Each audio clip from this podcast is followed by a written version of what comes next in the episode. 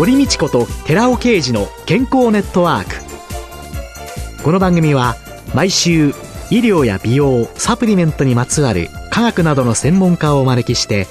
私たちの健康のために役に立つお話を伺う健康生活応援番組です。包摂体サプリメントと MGO マヌカハニーで健康な毎日をお届けするコサナの提供でお送りします。コサナの商品をお求めの際はフリーダイヤル0120-496-537までぜひお電話ください。体の節々が気になりだしたらコラーゲン、グルコサミンを配合した環状オリゴ糖の力シクロカプセル化スムースアップ。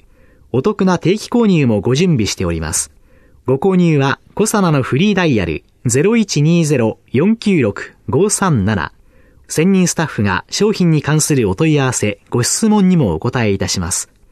コサナのフリーダイヤル0120-496-537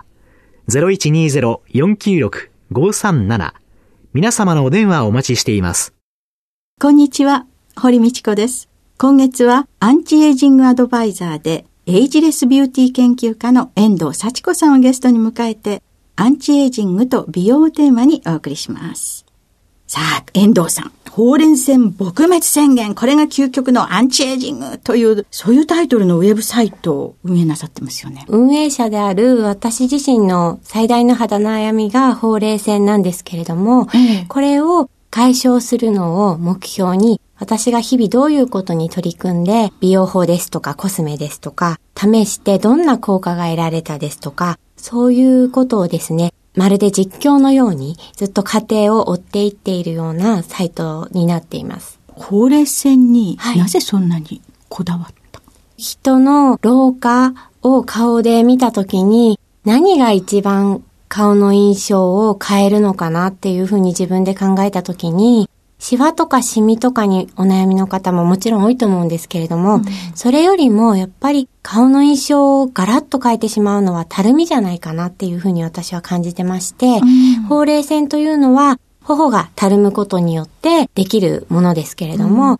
そのほうれい線がくっきり現れると、やはりこう年齢を予測する上でもかなりマイナスポイントになるんじゃないかなっていうふうな考えをもとに、ほうれい線に私自身の悩みも絡めて、多くの人が悩んでいることなんじゃないかなというふうなことでテーマを絞って発信しているような状況です。遠藤さんはアンチエイジングアドバイザーという民間資格をお持ちなんですけど、この資格というのはどういう、はい、いつまでも若々しく健康でいたいっていうのは多くの人が望んでいることだと思うんですけれども、そのためにはどういうことをしたらいいのかっていうのは案外ご存知のない方が多いと思うんですね。うん、で、今、インターネットですとか、テレビですとか、ラジオもそうですし、いろんな情報が溢れていて、何を信じて取り組んでいったらいいのかなっていうのをご存知なくて迷っていらっしゃる方も多いと思うんですけれども、そういう方に若々しく健康で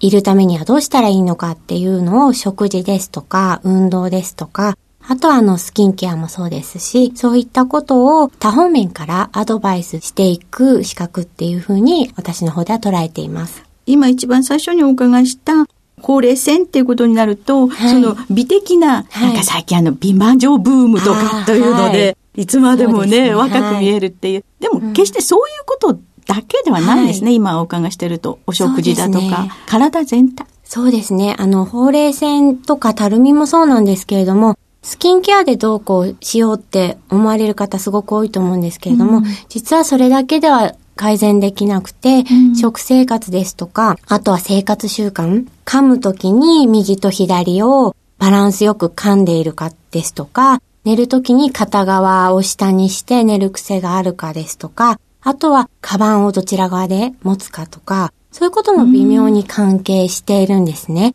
なので、あの、私自身の発信しているサイトもそうなんですけれども、決して若く、その年齢に見えないような美しさを得たいっていうのが最大のテーマではなくて、うん、こう自分がいつまでも若さとか美しさとかそういうものを究極に追求していくというよりは自分の人生を楽しみながら前向きに生きていけるために、一つの目標としてほうれい線にこだわっているっていうような状況なので、本当に多方面から、まず健康ベースとして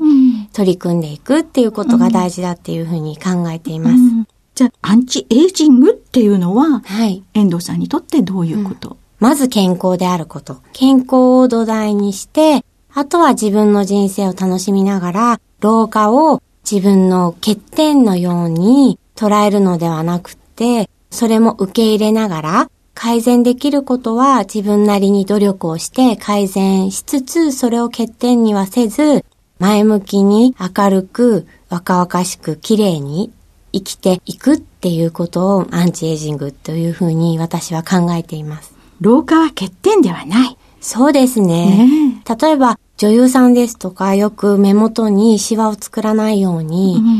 笑うっていう話耳にするんですけれども、うん、一般の方がそういうふうに生きていくっていうのは不可能ですよね。で、やっぱりいろんな人と接して、いろんなものを見て楽しいことがあったら大きな口を開けて笑ったり、顔をくしゃくしゃにして笑ったり、その結果、シワが例えば刻まれたとしても、その人の生きてきた歴史みたいなのが刻まれてその人のお顔になっているわけですから、シワですとか、そういった老化が欠点ではないんじゃないかなっていうふうに私は感じてます。うん、かえってそういうものが、時々笑った時にここに私も多少出ますけど、そういうことで柔らかく見えたりですとか、親近感が湧くですとか、うん、そういうこともあるんじゃないかなっていうふうに感じてます。うん。とは言っても改善できるところは、やっぱり改善したい自然の中で。はい、ということで、まずはほうれい線、はい、これをどうすれば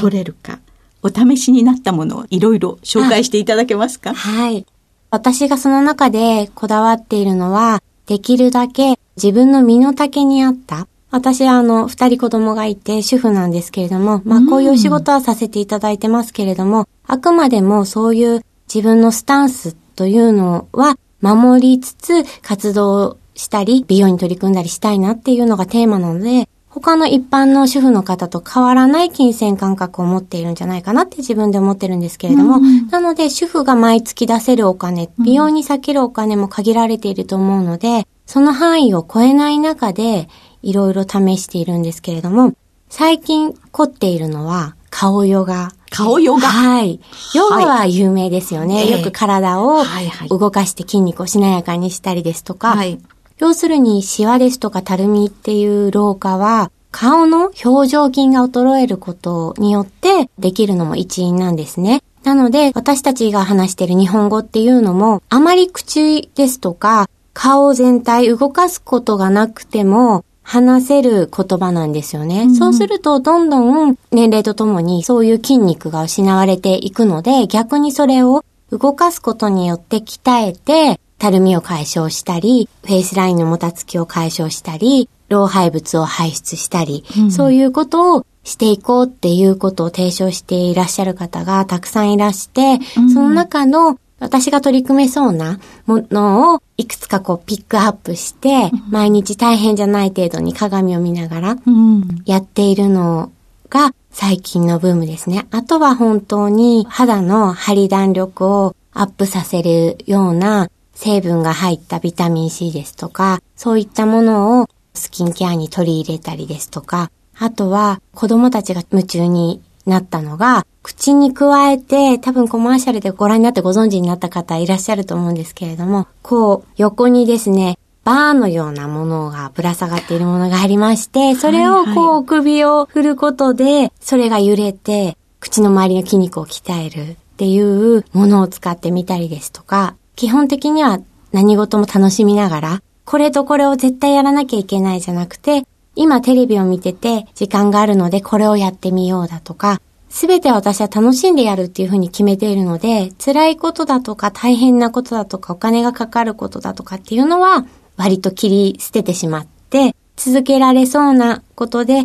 なるべくそんなにお金がかからないようなものを空いた時間で取り組むっていうような形でいろんなことを試しています。顔ヨガっていうのをできたら具体的に少し教えていただいてもいいですか、はい、えっ、ー、と、例えば、右側のほうれい線を解消するためにしたいって思いますよね。はい、そうすると、左手をこめかみのところに当てて、ぐっと上に引っ張ると、ほうれい線が消える部分っていうのがあるんですよね。はい、位置で引っ張り具合で。はい、目頭のところに、はい、あの、反対の手を当てて、引っ張ると、はい、確かにほうれい線も引っ張られるので消えております。そうですね。で、多分頭がちょっと左側に倒れるんですけれども、その状態で右側を伸ばして、人差し指と小指と親指だけは伸ばして、あとは曲げるっていう姿勢のまま、舌を斜め下に、へーっていう風に吐きながら、出すんですよね。そうすると、今こう手で引っ張っている動きと、指でこう、つっかい棒のようにこう引っ張っているのと、三角形になるような図式でこう舌が出るんですけれども、それを息を吐きながら10秒ぐらいやるんですね。そうすると次の日驚くぐらい顔が上がるんですよね。ずっと続けていると私1日2、3回これをやってるんですけれども左右。フェイスラインがスッキリしてきて、もともと私そんなに顔が大きい方ではないとは思ってるんですけど。いや、ほんと小顔でキュッとなって。そういう人でも、多少こう下がっていたり、こう余分な部分があったんだなっていうぐらい、こうキュッと上に上がる。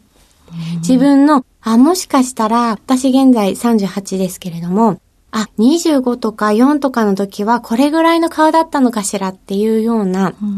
ぐらいフェイスラインがスッキリして効果を感じます。はい。よくね、あの鏡をこう上の方に置いて、上を見上げる感じにするのが、10年前の自分の顔で、鏡を下に置いて、それを見下ろした時の顔、こういろんなものがこう垂れてくるのが、それが10年後の顔だって言われた時に、もう絶対下見ないって私なんか そうですよね。思ったんだけれども、そういうようにこう引っ張ったり、舌を出し、それがやっぱり筋肉、いろんな表情筋も鍛えてくれるんですかね。そうですね。ただ、うん、無理やり引っ張ったのでは、やっぱり皮膚ってティッシュ1枚分ぐらいの薄さなので、えー、かえってそれが刺激になってしまって、うん、逆に老化につながるシワですとか、うん、そのたるみに逆にその引っ張り具合によってはなると思うので、うん、何でもこう自己流にやることは、ちょっとしない方がいいと思うんですけれども、できればそういうふうに提唱してらっしゃって、ビフォーアフターの写真を出してらして、効果が身をもって体現されている方を見つけて、同じようなことやってみるっていうのも一つの効果を期待できる美容法じゃないかなっていうふうに感じています。そんな遠藤さんが体験された様々なものが、はい、ほうれい線撲滅宣言、究極のアンチエイジングというウェブサイトに載っているということなんでしょうか。はい、そうですね。はい。今週のゲストはアンチエイジングアドバイザーでエイジレスビューティー研究家の遠藤幸子さんでした。来週もよろしくお願いします。はい、お願いいたします。続いて、寺尾刑事の研究者コラムのコーナーです。お話は小佐奈社長で神戸大学医学部客員教授の寺尾啓二さんです。こんにちは、寺尾啓二です。今週は先週に引き続きアレルギー疾患に対する難消化性デキストリンの効果についてお話しさせていただいております。先週難消化性デキストリンの予防効果について紹介しました。はっきりとしましたので、今週は難消化性デキストリンによるアトピー性皮膚炎の予防効果ではなくて改善効果についてお話しいたします。私どもではすでに新食物繊維として難消化性デキストリンであるアルファシコデキストリンによる検討結果を持っていますけれども、日本で他のグループの検討結果があります。アルファシコデキストリンではなく、他の難消化性デキストリンであるラフィノースというものを用いた結果であります。松田らは50名のアトピー性皮膚炎患者に、そのラフィノースを6週間経口摂取してもらったんですけども、その皮膚炎の症状を観察しています。その結果、非常に効果が現れた22例ありまして44%。50名中22名ですね。で、有効であったのが16名、32%。効果がなかった12名、24%。悪くなったっていう人はいませんでした。で、アルファシコデキストリンと同様の、全く同様の効果が、ラフィノースという難消化性デキストリンでも見られたということであります。なお、ラフィノースの投与により、糞便中のビフィズス菌が増加するということも同時に報告されています。この点でも、私どもの検討したアルファシコデキストリンの結果と同様であります。また、他のグループ、金子らですけども、31名の成人のアトピー性皮膚炎患者、17歳から36歳まで、平均年齢が25.6歳となってますけども、に難消化性デキストリンであります。今度はラフィノースではなくてメリビオース。これ1日に 6g、12週間ですけども、経口投与しまして、症状の改善っていうのが見られるかどうかを観察しましたけれども、同様に優位な低下を観察していると。その際には末梢血中の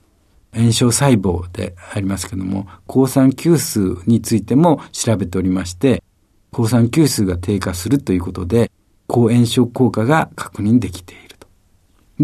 やはりここでも、糞便中のビフス菌の量は増加しておりました。以上の結果から、腸内の細菌層におけるビフス菌の増殖がアレルギー疾患の予防、さらには今回紹介しましたように改善に関与しまして、その増殖にはフルクトオリゴ糖、ガラクトオリゴ糖、ラフィノース、メリビオース、アルファシクロデキストリン、様々な難消化性デキストリン、すべて有効であることが示されたわけです。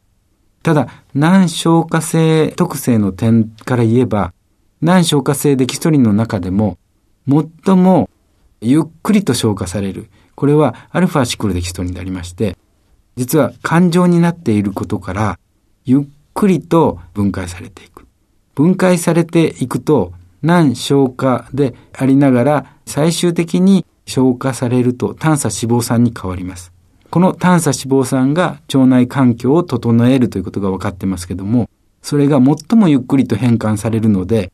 長時間にわたって酸性条件、炭素脂肪酸によって酸性条件がもたらされまして、ビスズ菌に有利な条件を維持することができる。というところからすると、さまざまな難消化性デキストリンの中で、アルファシコデキストリンが最も腸内環境を整えるためには有効であると考えられるわけです。お話は小佐野社長で神戸大学医学部客員教授の寺尾啓二さんでした。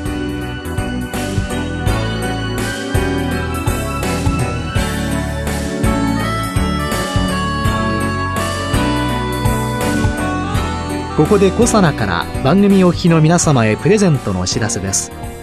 美肌のための3つの成分レチノールコエンザイム9点 Rα リポ酸を配合した美容液。コサナのシクロラボラトリトリプルエッセンスを番組お聞きの10名様にプレゼントします。プレゼントをご希望の方は番組サイトの応募フォームからお申し込みください。コサナの美容液シクロラボラトリトリプルエッセンスプレゼントのお知らせでした。